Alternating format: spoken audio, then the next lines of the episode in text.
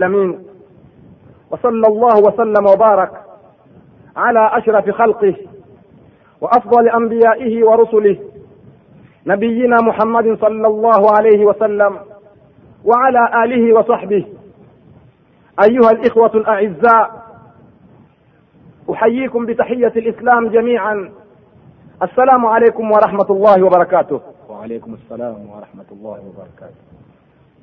Ndugu waislam baada ya kumshukuru mwenyezi mungu subhanahu wa taala na kumtakia rehma bwana mtume muhammad salllahu alaihi wasallam leo hii narudi pamoja nanyi katika darsa ya nne ya kuzungumzia kuhusu hii dini mpya ya mashia ambayo kwamba imekuja kuleta vurugo katika qurani ya mwenyezi mungu subhanahu wa taala na hadithi ya bwana mtume muhammad salllahu alaihi wasallam kuleta pingamizi kuleta mambo ambayo kwamba hayalingani. Kwa ajili hiyo narudi pamoja nanyi kuweza kukumbusha kumbusha ili yule ambaye kwamba ataridhika katika haya tunayosema kutokamana na qurani na hadithi ya bwana mtume muhammadi salllahu alaihi wasallam kuamua kufuata haki basi arudi katika njia ya sawa. Na yule ambaye kwamba atakuwa hakuridhika ataona masala haya tunayozungumza heri ashike kule kule basi mwenyezi mungu subhanahu wa taala yuwamwongoza mtakaye na yuwampotosha mtakaye hakika katika darsa ya kwanza nilikuwa pamoja nanyi nikazungumzia masala ya shia. Tukapata ya kwamba ni watu wenye itikadi zao na rai zao na mambo yao kinyume na maamrisho ya mwenyezi mungu subhanahu wa taala na maamrisho ya bwana mtume muhammad salllahu alaihi wasallam. Tukakuta ya kwamba katika darsa ya pili kwamba mwanzilishaji wa mambo haya ni yule abdullah ibnu saba ilyahud tukaingia katika darsa ya tatu kuhusu akida zao tukamalizikia katika masala ya taqiya tuliyoachia katikati hivi leo insha allah kwa uweza mwenyezi mungu nitakuwa pamoja nanyi kwa utaratibu na adab kwa kuzungumza masala haya namna wanavyoeleza vitabuni vyao na haki ilivyo tulivyoelezwa katika quran na hadithi ya bwana mtume muhammad salllahu alaihi wasallam التقية جزء من الإيمان عند الشيعة kwamba takia ni miongoni katika imani za mashia. Kwamba takia maana yake ni kudhihirisha kilichoko tofauti na moyo. Akaonyesha kwamba ameridhika kumbe vile moyoni mtu hakuridhika ana lani kwa kule kuridhika alikoonyesha watu wengine. Kwa hivyo takia ni kama mfano wa nifaq kama unafik kujifanya amekubali jambo amelifurahikia kumbe vile moyoni akulani na iwatindika ndani ya moyo wake ndugu waislam inna takiya ruknu asasi min mutakidati shia. Hakika hii ni katika nguzo za misingi ya itikadi ya kishia. Haithu inna immata shia kufikia kiwango hawa maimamu wa kishia kad itabaruha muhimma fi ddin kwamba wameizingatia ya kuwa maimamu wao wanaitambua kidini haswa kama jaa fi usuli lkafi kama ilivyokuja katika kitabu chao hii usulu lkafi imepokewa kutoka kwa imamu swadik asema attaqiyatu min dini kwamba taqiya ni katika dini yangu wa dinu abai na ni katika dini ya baba zangu. Wala imana liman la taqiyata lahu wala hana iman kwa yule ambaye kwamba atakuwa hana taqiya wamesema maneno haya katika kitabu chao usulu lkafi peji mia nne themanini na tatu na amesema huyu mfasir abu abdullah kwa kuifasiri kauli ya mwenyezi mungu subhanahu wa taala shekhe wao wa kishia kuitafsiri vile wanavyotaka wao kinyume na maana aya hii la tastawi lhasanatu wala lsayia iwasema maana ya aya hii kwamba hayawi sawa yale mema pamoja na maovu kwamba hayako sawa. Iwasema maana ya aya hii qala lhasanatu attaqiya kwamba ule wema hapa ni ile kuwa na taqiya kuwa kiunafiki unafiki. Wasayia alidhaa na ubaya ni vile kutangaza mambo kiwao takia yao ni kuficha. Sasa iwapo watakuwa mtangaza hivyo ndio wanavyoifasiri hii aya hii yani wafiche fiche mambo. Kwamba hayawi sawa yale mema pamoja na maovu. Kwa hivyo mema wanasema ni ile takia na maovu ni kule kutangaza mambo yao wamesema maneno haya katika nafsu lmasdar kitabu chao hicho hicho ukurasa mia nne themanini na tatu. Waqala ridau alaihi ssalam na amesema huyu ridau alaihi ssalam la dina liman la waraa lahu. Hana dini yule ambaye kwamba atakuwa hana hofu wala imana liman la taqiyata lahu. Wala hana iman yule ambaye kwamba atakuwa hana taqiya faqila akaulizwa ya ibna rasulullah ila mata ewe mtoto wa mtume wa mwenyezi mungu basi mpaka lini mambo haya?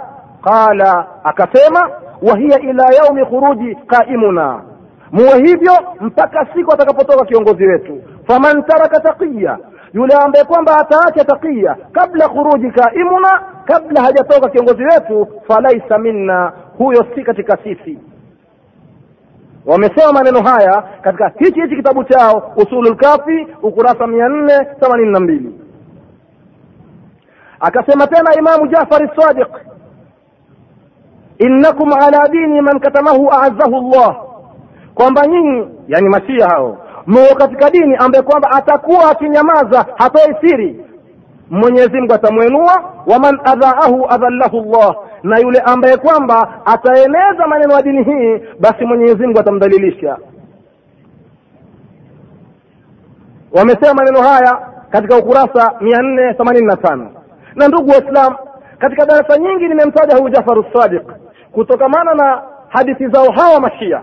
Lakini mfahamu ya kwamba huyu jafari sadiq haya ni masingizio wamemsingizia. Katika hadithi nyingi wanamtumia jafaru sadiq lakini yote ni uzushi wamemsingizia hizi hadithi zinazokwenda kinyume na kauli ya mwenyezi mungu na hadithi za bwana mtume muhammad salllahu alaihi wasallam. Ama kwa uhakika jafaru sadiq ni mtu wa kisawasawa alikuwa anaifuata qurani hii hii tunayosoma leo na alikuwa anafuata vizuri hadithi za bwana mtume muhammad salllahu alehi wasallam na katika tarehe yake anatambulika ni mtu anayefuata sunna za kisawasawa. Na kumepatikana wanafunzi wa ahli sunna kutoka kwake mpaka leo vitabu vyake vinasomwa kina imamu abu hanifa waliopitikia katika madarasa zake. Kinyume na maamrisho ya mashia wanavyomtumia ili jina kwa hadithi za kumsingizia za uzushi. Kwa hiyo ndugu waislamu tunakuta ya kwamba hawa masia kutokana na hizi kauli zao walizozieleza za kuhusu takia zaonyesha wazi wa kwamba umuhimu wa takia katika dhehebu la kishia kwamba wao wanatumia kila kitu kwa takia mpaka maimamu wao katika hukumu zao za kidini na masala mengine wanatumia mambo ya takia. Kwamba na takia ni kinyume na maamrisho ya mwenyezi mungu na maamrisho ya bwana mtume muhammad salllahu alaihi wasallam. Imepokewa hadithi kutoka kwa huyu an zurara ibnu ayun an abi jafar qal. Asema huyu zurara ibnu ayun kwamba amesema huyu abu jafar. Qal iwasema saaltuhu an masalatin faajabani nilimuuliza huyu jafar masala fulani akanijibu. Thumma jaahu rajulun. Kisha akaja mtu mwingine fasalahu anha. Akamuuliza tena masala yale yale aliyomuuliza mimi faajabahu bikhilafi ma ajabani. Lakini akamjibu tofauti na vile alivyomjibu mimi na masala ni yale yale. Thumma jaahu akhar kisha akaja mtu mwingine watatu faajabahu bikhilafi ma ajabani. Akamuuliza swala lile lile akamjibu tofauti na vile alivyonijibu mimi. Falamma kharaja rajulan walipokwenda zao wale mabwana wawili qultu asema huyu bwana nkamuuliza ya ibna rasulillah ewe mtoto wa mtume wa mwenyezi mungu rajulani min ahli iraq watoto wawili au watu wawili katika watu wa iraq. Man, sabakakum. Kadama yasalani wamekuja wakakuuliza faajabta kulla wahidin ghairi ma ajabta sahibahu? Na ukawajibu kila mmoja tofauti vipi mambo haya? Faqala akasema jafar ya zurara ewe zurara we hadha khairun lana hii ni bora kwetu wa abqa lana walakum na itabaki hivi kwetu na kwenu nyinyi vile vile ili msielewekeeleweke haya hii ni hadithi anasingiziwa jafar kwamba wao asili yao mashia ni bora kwao kuwa na kufichaficha wasiseme ukweli kuwapa watu. Neno kama unafiki unafiki. Kwa hivyo kwamba ni bora kwao ili usieleweke. Sasa maneno haya yastahiki kweli kuwa nayo mtoto wa mjukuu wa bwana mtume muhammadi salllahu alehi wasallam tunakuta ya kwamba wanamsingizia wala hakuwa katika sifa hizi. Na yuwasema huyu kulein kuhusu juu ya saidna ali kwamba saidna ali aliacha baadhi ya kazi zake kwa kuzifanya kwa sababu ya kutumia takia. Huu ni uzushi anamsingizia saidna ali kwamba saidna ali aliacha baadhi ya kazi kuzifanya kwa sababu ya kutumia takia. Akizidi kusema ya kwamba katika kitabu chake huyu kuleini thumma aqbala biwajhihi wa haulahu nnas min ahli baitihi wa shiat. Kwamba saidna ali aliwaelekea watu wake siku moja. Faqala akasema amilat lwulatu kwamba wamefanya watu qabli amalan viongozi waliotangulia wamefanya mambo kabla yangu. Khalafu fiha rasulllah wamemkhalifu bwana mtume muhammad salllah alehi wasallam naqidhina liahdihi na wakavunja ahadi zake mughayirina lisunnatihi wakabadilisha mwenendo wa bwana mtume muhammad salllah alaihi wasallam walau hamaltu nnasa ala tarkiha laitani kama ningeamrisha watu kutofuata maamrisho ya watu hao walionitangulia. Wahawaltuha ila maudhiha na nikawaelekeza katika mambo ya sawa. Wa ila ma kanat fi ahdi rasulillahi sallallahu alaihi wasallam kuwaelekeza katika yale mambo yaliyokuwa katika zama za bwana mtume muhammad sallallahu alaihi wasallam latafaraka anni jundi basi watu wangeliniepuka watu wangu. Wale maaskari wangu wangelinikimbia laita ningeliwaamrisha kuachana na mambo ya watu wale waliomtangulia. Wamesema maneno haya katika hiki kitabu cha alkuleini ki, ukurasa ishirini na tisa. Kwa hiyo ndugu waislam tunakuta ya kwamba wao wanatumia hii takia kwa sababu ya kinafik nafik kiurongo urongo na maulamaa wote wamekubaliana mambo ya masala ya takia ama kudanganya danganyana ni mambo ambayo kwamba hayafai lakini mashia wanaitumia sistemu hii kwamba ndiyo nguzo yao kubwa ambayo kwamba ni kinyume cha maulamaa wote kwa hiyo ndugu waislam taqiya ni mfano wa unafik asema mshair maana ya nifaq yastika min tarfi lisani halawatan ويرغو منك كما يرغو ثعلب كم من صاحب يلقاك علاق ويقسم لك بالله أنه لا يطيق لك فراق ملك كريم في مظهر شيطان رجيم في مخبر إذا لقياك لقياك بوجه أبي بكر وقلب أبي لهب أسمى مشاعر maana ya neno hii nifaq kwamba unafik mtu mnafik anapokujia yastika min sarfi lisani halawatan hukuwisha kwa kuzungumzia maneno ya laini yaliyotamu kwa ulimi wake wayarghu minka na huku akungurumia kama yarghu thalabu kama anavyokuinja mbwa mwitu. Kam min sahibin yalqaka ilaq. Wangapi wangapi watu wanataka urafiki na wewe wanafanya friendship kwa lengo lao wayaksimu laka na wanakuapia kwa mwenyezi mungu wayaksimu laka billahi na wanakuapia kwa mwenyezi mungu annahu la yatiku laka firaq kwamba hawezi kukuepuka kabisa. Malakun karimun fi madharin wajifanya malaika wazuri katika kujidhihirisha kwako. Kumbe ndani ya moyo wao shaitanu rajimun fi makhbarin ni shetani aliomwovu mno yuwakulani kimoyomoyo idha laqiyaka laqiyaka biwajhi abi bakar wanapokujia wanakujia mfano wa uso wa abi bakar. Wa qalbi abi lahab kumbe vile ndani ya moyo wao unawauma katika yale yako wanakulani kama mfano wa abi lahab alivyokuwa akilani dini ya bwana mtume muhammad sallallahu alaihi wasallam. Ndugu waislamu neno takia asili yake ni maana yake ni unafik kuwa na udanganyifu udanganyifu. Sasa linalotushangaza vipi hawa maimamu wao wa wao wanadai kuwa wanatakia na takia ni kitu cha kuogopa kutosema kweli maana yake. Na katika hadithi tumesema kwamba hakika ya maimamu wanajua ni lini watakufa na hawafi ila kwa matakio yao. Wamesema maneno haya katika lilkalini usulu kafi peji mia moja themanini na tano hasa ikiwa ni hivyo vipi wao watakuwa ni waoga na wanajua watakufa lini? Vipi watamsingizia saidna ali kuwa muoga ikiwa atakuwa na takia? Kule mtu kuogopa sikuogopa kufa? Sasa vipi wao watakuwa na takia hawaogopi na wao watakuwa hawezi kusema ukweli? Wapita ndani. Kuonesha wazi kwamba maneno yao si ya kweli. Na kuthibitisha kwamba saidna ali hakuwa na takia ni uzushi wao wanamzushia siku moja saidna Omar. Aliwahutubia watu. Akasema saidna umar lau صرفناكم ama تعرفون ila ma tunkiruna ma kuntum tasnaun laitani kama tutawatoa tuwapeleke katika musio ya jua. Hamtafanya lolote. Akasema hivyo saidna saidna umar qala dhalika thalatha. Akasema namna hiyo mara tatu. Asisimame yote mtu kusema wakanyamaza watu. Faqama aliyun. Hapo akasimama saidna ali faqala idha kunna nastatibuka utakapofanya hivyo kutupeleka katika mambo ya makosa tusiyojua itabidi tukuambie uombe toba. Fain tubta iwapo utaomba toba kabilnaka na sisi tutakubalia uzidi kuwa kiongozi wetu.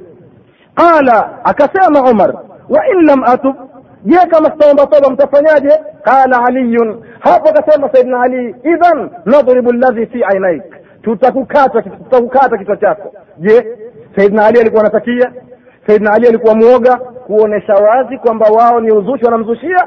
Na maneno haya hadithi wamesema wenyewe katika kitabu chao bahari lmanaqib kilichopokewa na shekhe wao ni shekh rashid katika lugha kiordia peji kumi na nane. Kwa hiyo takia ni kuficha haki na kuficha haki ili uwe mtu mrongo mrongo na mwenyezi mungu amekataza mambo ya kuficha haki yuwasema mwenyezi mungu subhanahu wa taala ina ladhina yaktumuna ma anzalna min albayinati walhuda min badi ma bayannahu linnasi fi lkitab ulaika yal'anuhum llah wa yal'anuhum llainun yuwasema mwenyezi mungu subhanahu wa taala hakika wale ambao kwamba wananyamaza katika yale tuliwateremshia katika ubainisho na uongozi baada ya kuwabainishia watu katika kitabu ulaika yalanuhum llah hakika hao ni wale ambao kwamba mwenyezi mungu yuwawalani wayalanhum llainun na watu wote viumbe vyote vinawalani malaika pamoja na watu. Ya rabbi ewe mola wangu we ya rabbi abduka muminun inni la akhsha fitnatu duhamai إني أخاف من الضلال وإنني أدعوك فاقبلني وضعف الدعاء. أنقذ غريقا أنقذ غريقا في الدجى كدرعاه. كدرعاه موج يهيج وحشة الظلماء. الموج عاصفة ضلال ظلامه إن الهدى ملتبس بخفاء. كيف المقام وكيف لي أن أكتم الحق الصريح؟ الحق الصريح لرهبة ورجاء وبيانه. وبيانه لا بد فيه من السلاح. العلم أفلك حجة الجهلاء. أعني بذاك أعني بذاك أولى الحديث وحزبه العاملين بهديه الوضاء. هذه حكاية حال أصحاب الهدى. أصحاب الهدى في غمرة في الإغراء والإغواء. يا رب فاحفظهم. يا رب فاحفظهم وثبتهم على نصر الهدى وسنة البيضاء. وارزقهم إحياءها ببصيرة وارزقهم صبرا على الإحياء. واجعل لنا فيها نصيبا وافرا. وافرا يا رب وانصرنا على الأعداء. أعداء سنة أحمد من بدلوا سنة أحمد من بدلوا كدرا هدى المختار بعد صفاء. يا رب واجعلنا من الناجين. يا رب واجعلنا من الناجين. إن عاقبتهم بزعازع النكباء. يا رب إحدى الحسنيين وعدتنا.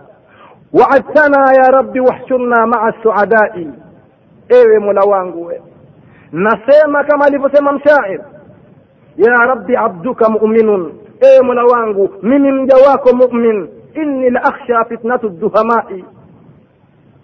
mimi hakika naiogopa fitina isiyotarajiwa inni akhafu min aldhalala mimi nauogopa upotevu wa innani ad'uka na mimi mola wangu na kuomba fakbilni mola wangu nikubalie wadhuafu duai na hii dua yangu iliyo dhaifu.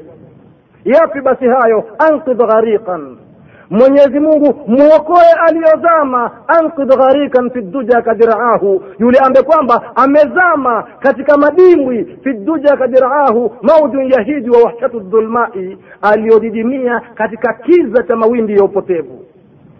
Almauju asifatun dhalala dhalamuhu. Mawimbi yenye kuangamiza mawimbi yenye kiza cha upotevu. Inna lhuda multabisun bikhafai hakika ya uongozi uko ndani ndani umejificha kaifa almaqamu wa li an aktuma alhaqa alsariha basi vipi msimamo wangu kaifa almaqamu wa kaifa li an aktuma alhaqa alsariha mvipi mimi nitanyamaza katika haki iliyo wazi lirahbatin wa rajai kwa ajili ya uoga na kutarajia wa bayanuhu kubainisha haki yenyewe la budda fihi min asilahi hapana budi kuwa na chombo cha mabomu cha kutupa huko. Alilmu aflakun hujjatun juhalai. Na ilmu ndiyo hoja ya kuwarudi wale wasiojua. Ani bidhaka. Na kuamanisha lengo langu juu ya hayo aula lhadithi wa hizbihi lamilin kwanza ni hadithi na utendakazi wa hadithi hiyo bihadihi lwadai na uongozi ulioko wazi. Hadhihi hikayatu halu ashabi lhuda na hii ni hikaya ya hali ya wale watu waliotangulia wa uongofu fi ghumrati lighrai walighwai waliosubiwa na uangamifu. Ya rabbi fahfadhhum. Ewe mola wangu we wahifadhi we wathabithhum na uwathibitishe ala nasri lhuda juu ya nusra ya uongozi ya uongofu wa sunnati lbaidai na mwenendo ulioko wazi wa bwana mtume muhammad sallallahu alaihi wasallam warzukum ihyaaha bas- bibasiratin na uwaruzuku huwahuishe katika ile sunna ya bwana mtume muhammadi sallallahu alaihi wasallam na elimu yake.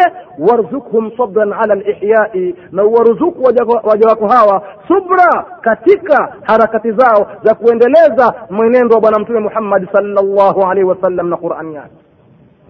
Waj'al lana fiha nasiban wafira. Ewe mola wangu tena tujalie sisi kifungu cha kututosheleza wafiran chenye kututosheleza ya rabbi wansurna ala ladai e mola wangu tunusuru utuepusha na maadui zetu hawa wenye kuturudi kutaka kuipinga qurani na maneno ya bwana mtume muhammad sallallahu alaihi wasallam aadau sunnatin ahmadin. Wale maadui wa mwenendo ya sunna ya bwana mtume muhammad sallallahu alaihi wasallam man baddalu? Wale ambao kwamba wanaibadilisha kadran huda lmukhtari bada safai. Kwa nia yao ni kuleta fujo muongozo wa mtume muhammad saa sallam baada ya kuwa shwari wao kuleta vurugo ya rabbi basi ewe mola wangu kutokana na fujo lao watu hawa wajaalna min annajin tujaalie ni wenye kuokoka kuepukana nao. Inna akibatahum hakika watu hawa mwisho wao. Bizaazain nakabai ni kuangamia. Ya rabbi ihda lhusnayain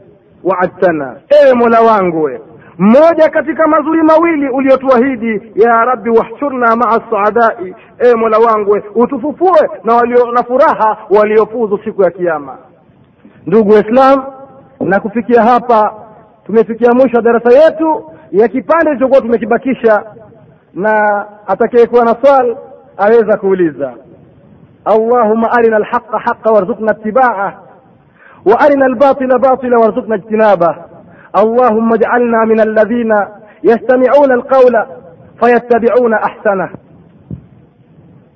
na swali moja mashia wasema kuwa yaruhusiwa kuoa wanawake tisa wakitoa dalili kwa kauli ya Mwenyezi Mungu Subhanahu wa Ta'ala akisema fankihu ma taba lakum min an-nisa'i mathna wa thulatha wa ruba' kuwa Mwenyezi Mungu Subhanahu wa Ta'ala asema mathna kuwa mwaruhusiwa kuoa wanawake wawili wawili wa thulatha na watatu watatu wa ruba' na wanne wanne.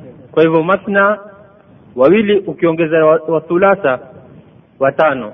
Wa ruba' ukiongeza na wanne wote watakuwa ni wake tisa kwa hivyo tunataka kujua kauli au msimamo wa ahlusunna waljamaa kuhusu ku, kuoa wake tisa bismillahi rrahmani rrahim hakika iwasema mwenyezi mungu subhanahu wa taala katika qurani tukufu wain khiftum anla tuksituu fi lyatama fankihu ma taba lakum min annisai mathna wa thulatha wa ruba fain khiftum anla tadilu fawahidatan au ma malakat aimanukum dhalika adna alla taulu asema mwenyezi mungu subhanahu wa taala katika aya hii na kama mkiogopa kutofanya uadilifu juu ya mayatima vile vile basi oweni katika wale watakaowapendezeni katika wanawake wawili ama watatu ama wanne. Na iwapo pia mtahofia kutoweza kufanya uadilifu baina ya wake wawili ama watatu ama wanne basi mmoja peke yake huwatosha. Au mamalakat aimanukum ama wale ambao kwamba mnawamiliki katika mikononi mwenu ya kiumeni na wanawake hawa wakumilikiwa katika tulipowa ruksa hapa ni wale ambao kwamba hupatikana katika visa vya jihadi wanawake ambao kwamba wanatekwa nyara kwa makafiri. Alafu anakuwa yule walii waislam anawaganyia watu wake waislam mmoja mmoja anakuwa unalala naye siku unapojisikia hayuko sawa pamoja na mkeo. Lakini pengine akipata mimba akizaa huwezi kubali mtoto wako awe mtoto wa mtumwa. Moja kwa moja mwata huru inakuwa yuko sawa pamoja na ule mkeo mwingine. Lakini mwenyezi mungu subhanahu wa taala antupa ruksa hapa wanne peke yake ndio mwisho. Ama hawa wenye kumiliki mkono wa kiume. Dhalika adna alla taulu. Kufanya hivyo ndio kutowapeleka kutofanya jeuri.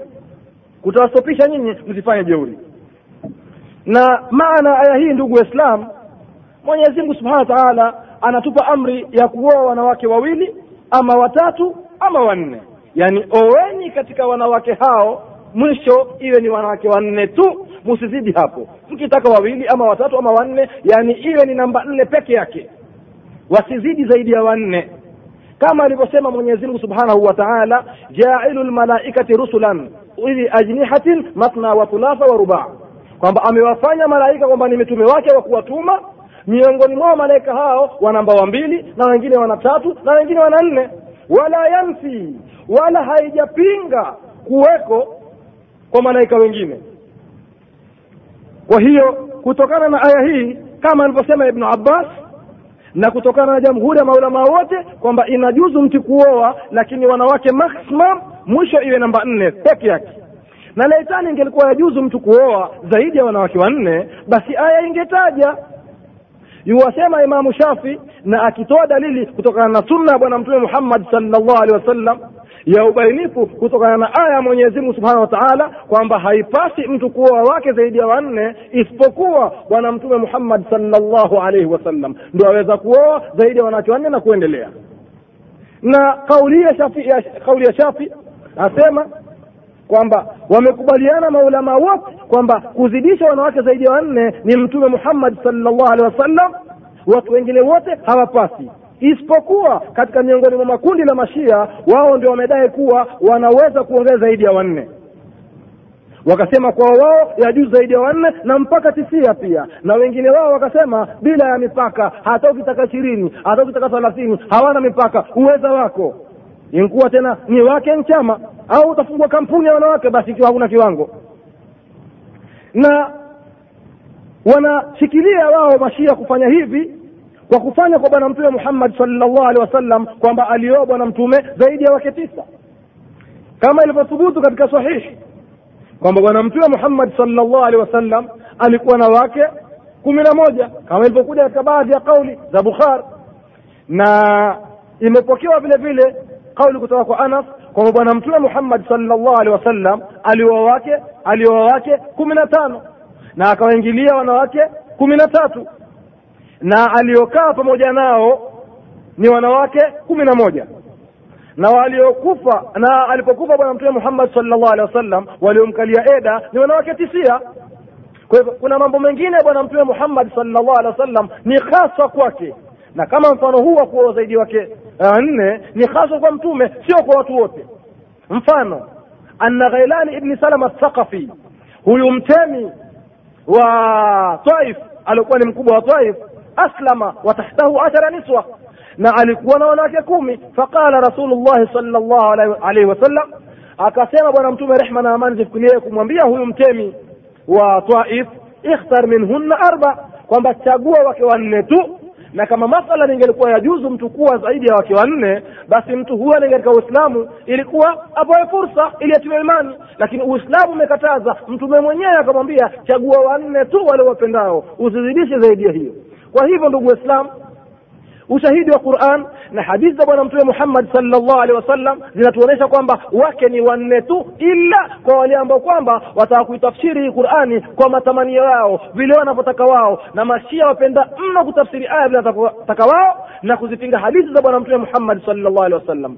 Ama kutoka na ushahidi wa ahli sunna waljamaa aya imesema wake wanne na bwana mtume hadithi imeshawapa ni wanawake wanne. Kwa zaidi ya hayo mtu atajua mwenyewe na mwenyezi mungu wallahu alam السلام عليكم ورحمة الله وبركاته وعليكم السلام ورحمة الله وبركاته shekhe ningependa kujua hukumu ya ndoa ya muta katika uislamu بسم الله الرحمن الرحيم ndugu islam taarifu lmuta inda ahli sunna kuhusu kujua ndoa ya muta kwa ahli sunna almuta hiya an tajira rajul ni kule mwanamume kumkodisha mwanamke almaratu ila ajalin muayan kwa muda maalumu wakad kana rajul na aweza kuwa mwanamume yankihu mraatan waktan maaluman shahran au shahrain au yauman au yaumain yani aweza kumkodi ule mwanamke wa mwezi mmoja au miezi miwili ama siku ama siku mbili thumma yatrukuha kisha baada atakapomaliza haja yake akamwata baada an yakdhi minha watra baada ya kukidhi zile shahawa zake tu. Hii ndiyo maana ya muta kwa ahli sunna waljamaa na kwa kifupi kuhusu ahli sunna waljamaa ndoa hii kwa hakika ilikuwa katika zama za bwana mtume muhammad sallallahu alaihi wasallam na mwisho kabisa bwana mtume muhammad salllahu alaihi wasallam yeye mwenyewe ndo aliokataza waislamu isiendelee ndoa hii. Kwa hiyo alioleta ni bwana mtume muhammad sallallahu alaihi wasallam na aliyesimamisha ni bwana mtume muhammad salllah alehi wasallam. Huu ndio msimamo wa ndoa ya mutaa katika ahlusunna waljamaa kwamba ilikuja kweli kwa amri ya bwana mtume na ikakatazwa kwa amri yake na ahlusunna waljamaa wakaachana nayo. Na katika mashia ndoa ya muta ni mume kumwoa mke kwa muda maalumu na mahari maalumu na huo muda ni kwa vile walivyoridhiana wao wawili. Hiyo ni muda mrefu au mfupi mwaka mwezi siku moja na iwapo itapunguza kwa baadhi ya siku ndoa yao itakuwa sahihi. Lakini kwa sharti aiweke muda ule ule waliokubaliana. Kwa mfano aseme kuwa na kuoa kuanzia asubuhi mpaka magharibi. Inakuwa ndoa yao bado iko vile vile. Na ndoa hiyo huisha pale muda unapotimia walioelewana. Kwa sababu haina talaka wamesema maneno haya kuhusu ndoa yao hii katika kitabu annihayatu litusi cha hichi kitabu kinachoitwa annihaya kilichotungwa na huyu atusi katika ukurasa mia nne themanini na tisa. Na pia vile vile wamesema maneno haya haya katika kitabu chingine kinachoitwa sharaiu lislam lilhulli fi fikhi jafariya na pia vile vile wamesema maneno haya haya katika kitabu chingine kinachoitwa sharaiu lislam lilhulli fi fikhi jafariya peji mia tatu na tano mpaka peji mia tatu na saba katika kitabu volume namba two na hii ndoa ya muta ndugu waislam imeharamishwa na maulama wote isipokuwa kundi la mashia linaloitwa jafaria wao peke yao ndio walioikubali lakini maulama wote wameipinga baada ya bwana mtume muhammad salllahu alehi wasallam kuikataza na hadithi sahihi imepokewa kutoka kwa saidina ali radiallahu anhu anna rasul llahi salllahu alaihi wasallam naha an nikahi lmuta wa an luhumi lhumuri lahliya zamani lkhaibar kwamba bwana mtume muhammad salllahu alehi wasallam amekataza ndoa ya mutaa na kula nyama za punda wale wakufuga nyumbani katika siku za vita za khaibar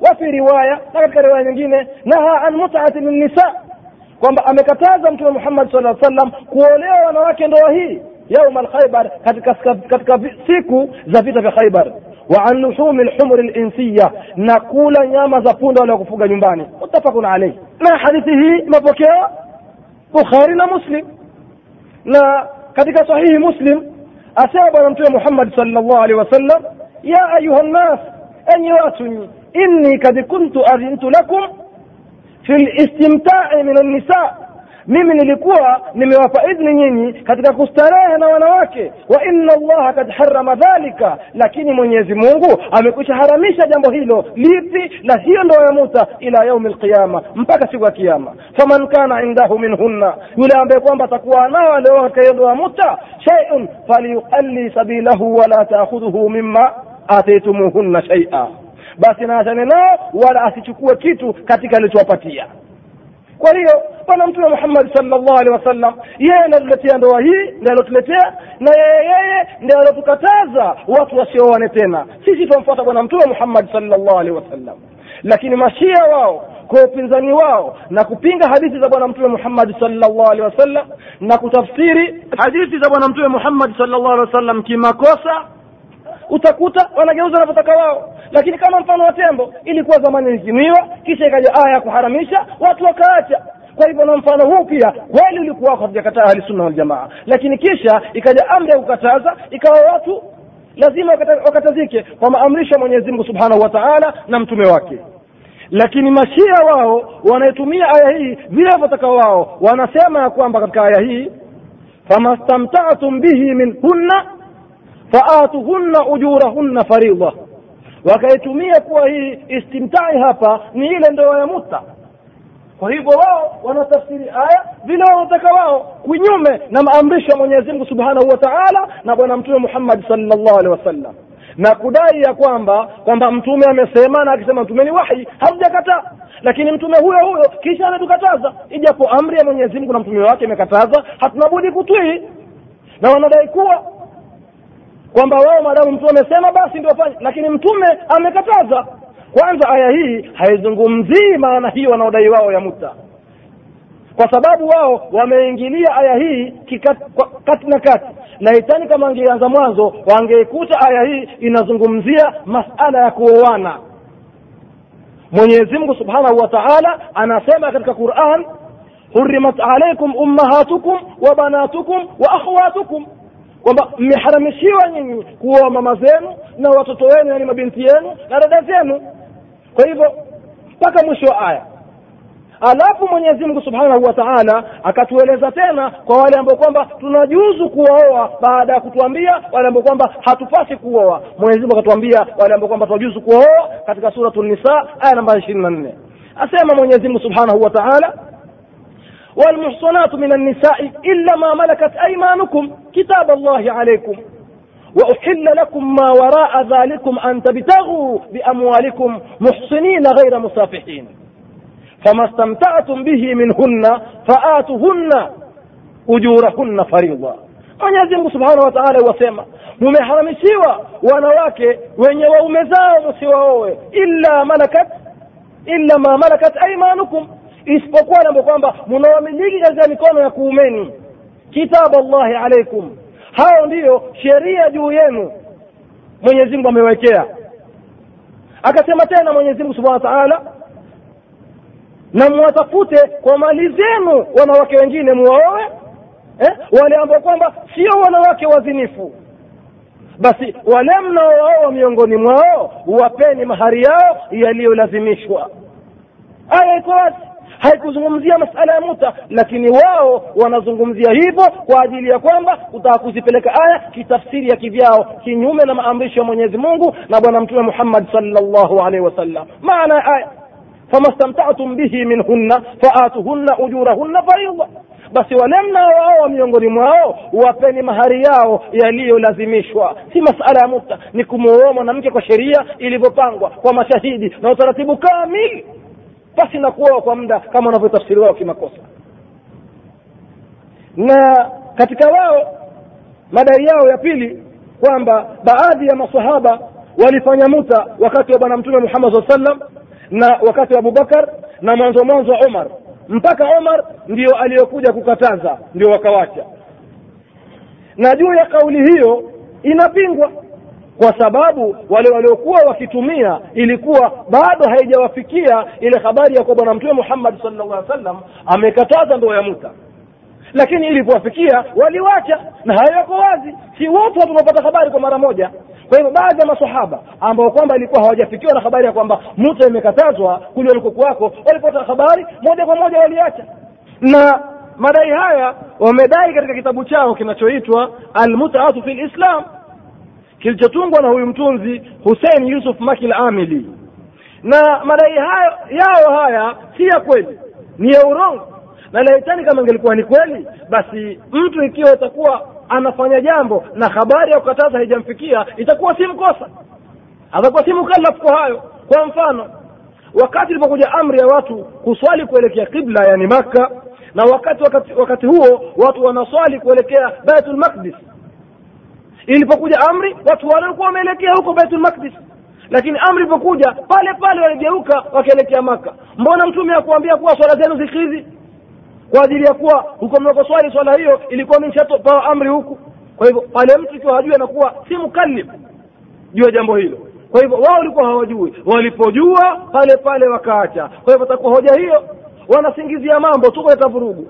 Kwa hiyo saidna umar kuwa alikuwa ndiye aliyokuwa yuwakataza hakuwa iwaanza yeye saidna umar bali alikuwa anatilia nguvu hadithi ya bwana mtume muhammad salllah alehi wasallam ile aliyosema saidna ali kwamba amekataza ndoa ya muta katika zamani za vita vya khaibar na pia vile vile wanadai ya kwamba saidna ali pamoja na masahaba hawakupinga ndoa ya muta pindi saidna ali alipoipi- saidna omar alipoipinga ni kwa sababu walikuwa wakimwogopa saidna omar kwanza kudai hivi kwao watakuwa wamemkosea saidna ali na masahaba kwa kumfanya saidna ali radiallahu anhu kuwa alikuwa ni mwoga kunyamaza juu ya haki.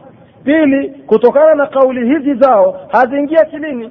Kwa sababu saidna omar juu ya kuwa alikuwa na ushujaa wote lakini alipo, atakapokuwa ni mkosa alikuwa ni mwepesi wa kurudi na kusikiza kurekebishwa katika haki.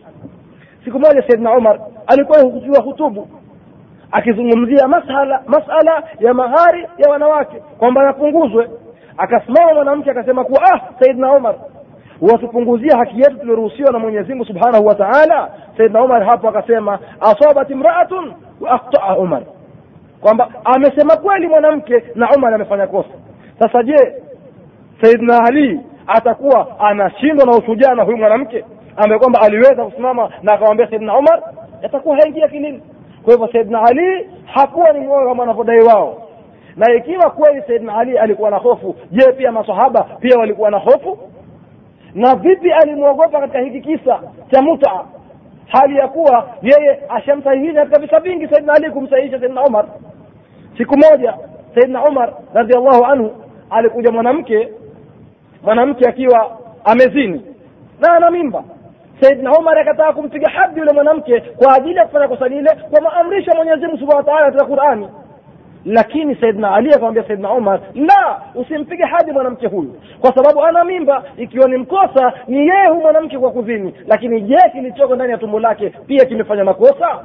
Hapo saidna ali akamtaka saidna umar angojee mwanamke yule mpaka ajifungue azae amnyonyeshe mtoto awe mkubwa. Kisha baadaye hukumu ipite juu ya mwanamke yule kwa kupigwa hadi na saidna umar akatui amri hiyo. Kwa sababu mwanadamu ni mkosa na anapokosa anapoelekezwa hufuata ile ndia ya haki. Kwa hiyo saidna ali hakuwa mwoga wa bali alikuwa akisema haki wakati wowote na kurekebisha mambo. Wao ndo wanamsingizia saidna ali kuwa ni mwoga lakini lengo lao wao ni kuharibu maneno ya mwenyezi mungu na kupinga hadithi za bwana mtume muhammadi salllahu alaihi wasallam na katika madai yao mengine wanadai ya kuwa maimamu wote wa ahlbeiti wamekubaliana juu ya muta na hii ni kauli ya uongo jamani. Na itani kama tutaangalia tu kwamba ijimai ya ahlbeiti wote hii ni kauli ya uongo haingia kilini kwa sababu saidna ali kwanza kabisa tumemsoma katika hadithi yeye ndiye alipokea hadithi ya bwana mtume muhammad sallallahu alaihi wasallam kwamba bwana mtume amekataza ndo, ndoa ya muta katika vita vya khaibar kwa hivyo yataingia kilini haya itakuwa ni uongo. Na katika kauli yao nyingine hii hii ya kuwa ahalbeiti wamekubaliana turudi nyuma. Tutakuta kwamba wao wao mashia katika kundi lao linaloitwa zaidia. Pia limepinga muta maneno yao yako wapi? Katika kitabu chao. Kinachoitwa الروض النظير شرح مجموع الفقه الكبير في فقه الزيدية. كتاب هيتي يا تنجا لو يموتا كتك كل هيجي تنجا هيتي لا زيدية. لا سيما يا كوانبا كتاب هيتي نسيما يا كوانبا عن زيد ابن علي عن أبيه عن جده عن علي عليهم السلام. وما يبقوا حديثي كتاب سيدنا علي. قال أسيما سيدنا علي نهى رسول الله صلى الله عليه وسلم. amekataza mtume wa mwenyezi mwenyezimgu rehma na amani zifikilie yeye an nikahi kuikataza ndoa ya muta ama khaibar katika mwaka wa vita vya khaibar na katika kitabu hicho hicho imepokewa tena ya kwamba anna aliyan radiallahu anhu kwamba hakika saidna ali radhi za mwenyezi mungu zimfikilie yeye qala alisema la ajidu ahadan sitaona mtu yoyote yamal biha yuwafanya ai bilmuta hichi kitendo cha muta illa jaladtuhu isipokuwa nitamkata kwa mboko anna aliyan na hakika ya ali qala ibnu abbas alisema kumwambia ibnu abbas alipokuwa hajapata habari hizi akawa yuwaendelea na mambo ya muta haya kusifusifu innaka mruun taihun kwamba wewe ni mtu uliopotea na katika hadithi nyingine anna nabiya sala llahu alaihi wasallam hakika bwana mtume muhammad sala llahu alaihi wasallam naha an nikahi lmuta amekataza ndoa ya muta وعن لحوم الحمر الأهلية زمن الخيبر. نا كولا كولا ولو كفوغا يمباني كاتكا سيكو ذا خيبر. ما بوهاي كواز نا إما بوكي حديث نجينة فيها فيلا فيلا روي أن بساما أصير في سأل أبا عبد الله جعفر الصادق رضي الله عنه. يا كوانبا أليوليزه جعفر الصادق عن المتعة؟ يو يقوسه هين ومتعة ووصفها له. na akamsifia faqala radiallahu anhu dhalika zina akasema hiyo ni zina kabisa haifai maana yake ونقل الإمام البيهقي عن جعفر بن محمد na imepokewa vile vile pia kwa imamu lbaihaqii kutoka kwa jafar ibn muhammad annahu suila ani lmuta kwamba aliulizwa pia vile vile kuhusu ndoa muta faqala hiya zina biainihi hiyo ni zina khaswa kwa hiyo ndugu waislam tunakuta kwamba inna nikaha almut'a hakika lengo ya hii ndoa ya mut'a la yuksadu bihi illa qada'u shahwa. Haina makusudio yoyote isipokuwa mtu ni, kukizwi tu zile shahawa zake. Wala yuksadu bihi tanasul wala haikusudii hii ndoa ndoa hii ya mut'a ku, kuendeleza kizazi. Wala muhafadhatu ala alaulad wala haikusudii kuhifadhi watoto na uislamu unaleta watu kujumuika kuwa pamoja sio kuvunja mujtama. Kwa hivyo utakuta ndoa hii haswa inaleta kujishabihisha kujifananisha na zinaa. Maanake ni kuoa kwa past time. Kwa hivyo inakuwa ndoa hii ni makosa. Kama ilivyokuja aya ya mwenyezi mungu subhanahu wa taala yuwasema mwenyezi mungu subhanahu wa taala walladhina hum lifurujihim hafidhun na hakika na wale ambao kwamba kwa ajili ya tupu zao wao wanazihifadhi. Zatumika kwa njia gani? Illa ala azwajihim. Isipokuwa kwa wake zao. Wale waliooa kisheria si kwa ajili ya muda maalumu. Kuoa kisheria kwa ushahidi na kila kitu. Au ma malakat aimanuhum ama wale wenye kuwamiliki katika kuliani kwao katika kuumeni kwao mkono wa kulia. Wale tuliozungumza wanaopatikana katika vita vya jihadi vya kiislamu uislamu umetoa fursa hizi mbili. Fa ghairu malumin. Ama katika wake aina mbili hizi uislamu unasema aya sema hao hawana lawama mbele ya mwenyezi mungu. Faman ibtagha waraa dhalika. Wataotoka wataotaka kinyume cha hayo yapi hayo? Kinyume cha wanawake hao aina mbili faulaika humul adun. Hao watakuwa wamevuka mipaka ya mwenyezi mungu. Kwa hivyo uislamu umetoa fursa aina mbili. Fakulli fardin siwahuma fahuwa haram kwa hivyo kinyume cha wanawake aina hii yule utakayemuoa kisheria na yule wa vita vya jihadi hivi sasa kwa sasa hawapatikani. Kinyume cha hao mwingine yoyote itakuwa ni haramu. Kwa hivyo ikiwa wao masia wataendeleza wao watakuwa wanaipinga aya hii na wanapinga hadithi za bwana mtume muhammadi sallallahu alaihi wasallam sisi tumekwishafikisha ahli sunna waljamaa kwa aya ya quran na ushahidi wa hadithi za bwana mtume Muhammad sallallahu alehi wasallam ni jukumu letu sisi kufikisha kwa kufuata mikhiari ya mtu. Atakaye atii atotaka aaswi ni masulia yake kesho mbele ya Mwenyezi Mungu subhanahu wa ta'ala. Assalamu alaikum warahmatullahi rahmatullahi Shekhe, mimi na swali moja inahusiana na mambo ya mtu na mkewe twasikia kwamba baadhi ya mashia wanasema inajuzu mtu kumwingilia mkewe kwa nyuma wakati akiwa mwezini. Je, wakitoa dalili kwa aya ya Mwenyezi Mungu inayosema kwamba nisaukum harthun lakum fa'atu harthakum anna shi'tum. Je, shekhe, tufafanulie vizuri msimamo wa Ahlussunna wa Jamaa ni nini juu ya hii aya? bismillahi rahmani Rahim mwenyezi mungu subhanahu wa taala yuwasema katika qurani tukufu suratu lbaqara aya mia mbili ishirini na moja. Wayasalunaka ani lmahid wanapokuuliza kuhusu heidh qul muhammadi waambie ummati wako huwa adha huo ni uchafu. Faatazilu nisaa fi lmahid basi wawaepuke wanawake pindi watakapokuwa katika siku zao. Wala takrabuhunna wala msiwakurubie hata yathurna mpaka watakaposafishika.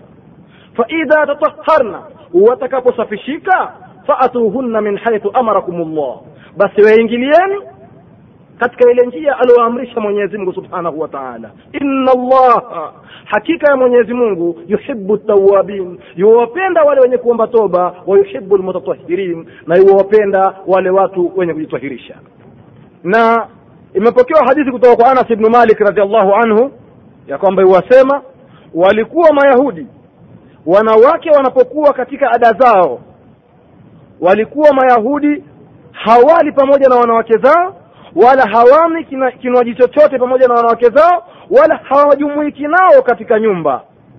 Ndipo alipoiteremsha mwenyezi mungu subhanahu wa taala aya hii wayasalunaka ani lmahid wanapokuuliza kuhusu ada za hawa wanawake yani watakapokuwa mwezini qul muhammad waambie huwa adha huwa ni uchafu. Faatazilu nisaa fi lmahid wawaepuke wanawake pindi watakapokuwa katika ada zao za hii wala takrabuhunna wala wasiwakurubie hata yathurna mpaka watakaposafishika. Faidha tataharna watakaposafishika faatuhunna min haithu amarakum llah hapo wawaendee katika ile njia aloamrisha mwenyezi mungu subhanahu wa taala. Inna allaha hakika ya mwenyezi mungu yuhibu tawabin yuwapenda wale wenye kuomba toba wa yuhibu lmutatahirin na yuwapenda wale wenye kujisafisha. Na akasema bwana mtume muhammad sallallahu alayhi wasallam ifalu kulla shay'in illa aljimai. Wa fi riwaya na katika riwaya nyingine illa nikah.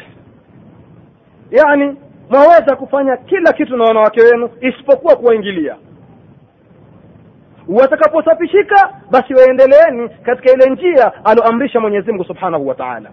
Na imekuja sababu ya kuteremka aya hii ya kwamba walikuwa wale ansari wa madina wakiwaingilia wake zao kwa kulala kiubavubavu na walikuwa wakifuata kitendo hichi kwa sababu walikuwa wakiwafuata wale ahlul kitab kabla ya uislamu na watu wa maka makureshi wa maka wao walikuwa wakiwaingilia wake zao katika mfano wa malazi aina mbalimbali lakini pale pale mahali alipoamrisha mwenyezi mungu subhanahu wa taala.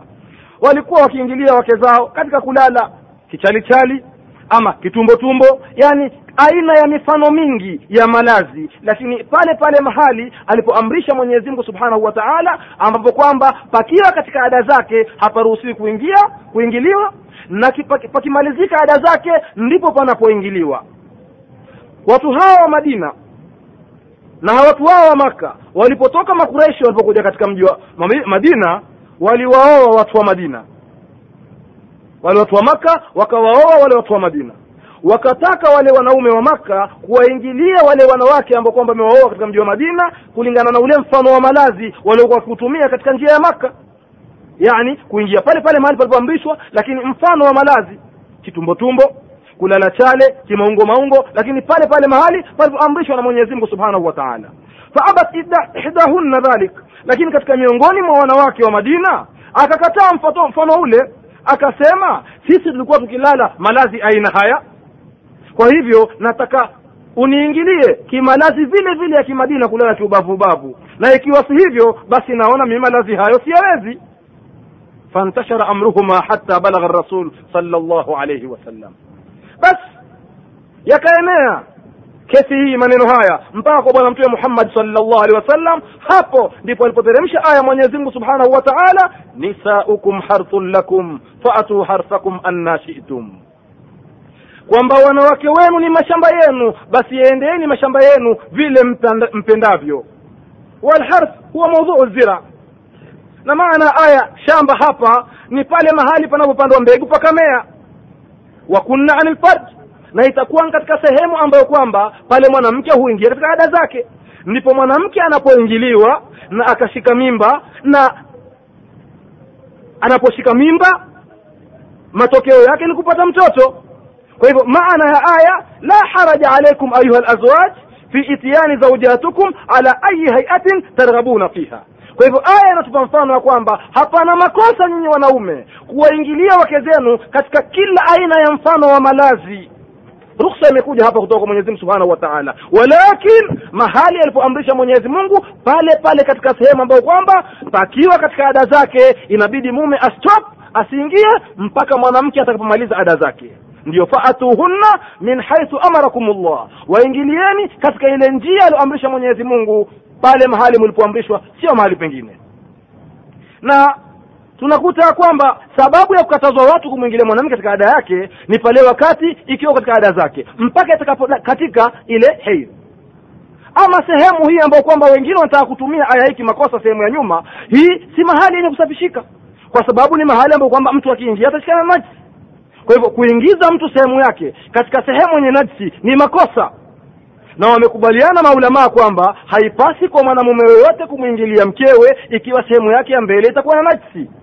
Na vile vile pia haipasi kwa mwanamke yoyote kuingiliwa na mumewe ikiwa atakuwa sehemu yake ya mbele iko na najisi kama ya mikojo.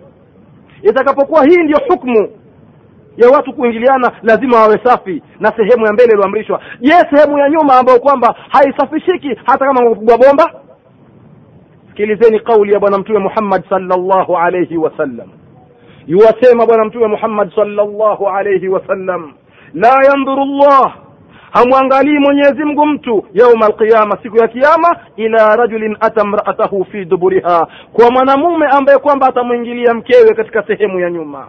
Kwa hivyo maingilio iliyosema aya ndugu waislam ni, ni katika sehemu ya mbele falau kana dubri mubahan laitana ingelikuwa sehemu ya nyuma ya paa la jaa tarkhisu bihi fi zamani lhaid ingelikuja kuruhusia katika pale mwanamke wakati huo katika ada zake. Ama min asbabi tahrimu ljimai fi lhaid kwama sababu ya kukatazwa mtu kumwingilia mwanamke atakapokuwa katika ada zake ni kwa sababu ya najsi iliyo inateremka pale katika ada zake. Na sehemu ya nyuma maalum si yenye kumalizika nasi hata kama itapigwa bomba kwa maji itakuwa si yenye kusafishika yuwasema bwana mtume muhammad sallallahu alaihi wasallam inna allaha hakika ya mwenyezi mungu la yastahi min alhaq. Haoni haya katika jambo la haki. La taatu nisaa fi duburihinna msiwaingilie wanawake katika sehemu zao za nyuma. Yuwasema umar ibnu abdulaziz radiallahu anhu laula anna alqurana akhbarana laitani kama angelikuwa qurani haikutuambia habari hizi ma saddakna si tusingeamini kabisa anna rajulan yati imraatahu fi duburiha kwamba mtu aweza kumwingilia mke wake katika sehemu ya nyuma. Kama qurani haikueleza kwamba haifai mtu kufanya jambo hili basi asema tusingeamini kama mtu aweza fanya. Kwa hiyo wasema bwana mtume muhammad sallallahu alaihi wasallam inna allaha hakika ya mwenyezi mungu la yastahi min alhaqi haoni haya katika jambo la haqi la taatu nisaa fi duburihinna musiwaingilie wanawake katika sehemu zao za nyuma. Na kuna watu wengine pengine mwanamke hajui mambo ya dini hakusoma chuoni. Mtu anakuwa anamdanganya anayetumia aya hii kuitafsiri vile anavyotaka yeye anamwonyesha kuwa ah mungu amesema bwana kote kote mambo huenda tu. La! Ana haki mwanamke kukataa jambo hili. La taatu lilmakhluqi fi masiyati lkhaliq. Hakuna toa ya kumtii kiumbe kwa ajili ya kum ya kumwasi mwenyezi mungu subhanahu wa taala. Kwa hivyo mwanamke anayo haki ya kukataa asikubali. Maana hii ni pale pale mwana, pale pale mahali anapoingia mwanamke katika siku za ada zake. Itakapokatika damu yake ya hedhi anaruhusiwa mwanamke kulala na mumewe katika kila aina ya mfano wa malazi kwa hiyo mwenyezi mungu subhanahu wa taala huwasema nisaukum harthun lakum. Wanawake wenu ni mashamba yenu. Faatu harthakum anna shitum. Basi yaendeleeni mashamba yenu vile mpendavyo waqaddimu lianfusikum tena tangulizeni wema juu ya nafsi zenu. Wattaku llaha tena mumche mwenyezi mungu. Waalamu na mutambue nyinyi watu annakum mulaquhu. Kwamba nyinyi mtakutana na mwenyezi mungu kadri utakavyofanya. Ukitia alivyokwambia utakutana naye na atakulipa wema wako na ukienda kinyume na aya utakutana naye na atakulipa kwa kinyume ulivyokwendea annakum mulaquhu nyinyi mtakutana naye wabashiri lmuminin na wapashe habari njema wale waumini. Ndugu waislam kwa kufikia hapa inabidi yanatosha yaliyoulizwa na tuifunge darasa yetu na kulingana na tulivyozungumza wale ambao kwamba wataamua wao kufuata mashia basi au jukumu lao ni kwa mwenyezi mungu subhanahu wa taala. Ukweli tumeufikisha yote tumeyasema tulio ushahidi tuliotoa kitabuni kwetu ahlisunna waljamaa qala llahu qala rasul. Na vitabu vyao walivyosema ni mtu uamuzi wake. Na ikiwa utaamua kuwafuata mashia tu basi nasema kama alivyosema ibnu lqayim ljauzii fain kunta la tadri ikiwa ukuwa hujui wewe ukafuata watu tu hujui kama mashia kwenye makosa ukawafuata tu fatilka musibatun basi wewe uhakika katika msiba. Wa in kunta tadri na ikiwa ulikuwa wajua lakini wafuata mashia kwa ajili ya maslahi falmusibaka adhamu basi hakika msiba wako ni mkubwa mno aqulu kama qala alqail nasema kama alivyosema msemaji ya rabbi ij'alna min alhizbi alladhi yahmi janaba ad-din wal-imani وأدم لنا توفيقا وانصرنا على حزب الضلال وشيعة الشيطان. إني قصدت النصح دون شماتة أو عيب شخص زل في عصياني لو شاء رب العرش جل جلاله لهدى جميع الناس للإيمان. لكن حكمته اقتضت في خلقه أن يملأ الجنة والنيران. هذه الموضوع أكملتها هبة وتوفيقا من الرحمن. فالحمد لله على إكمالها حمدا بكل جوارح وجنان. وختامها صلوات رب دائما وسلامه دوما على الأدنان.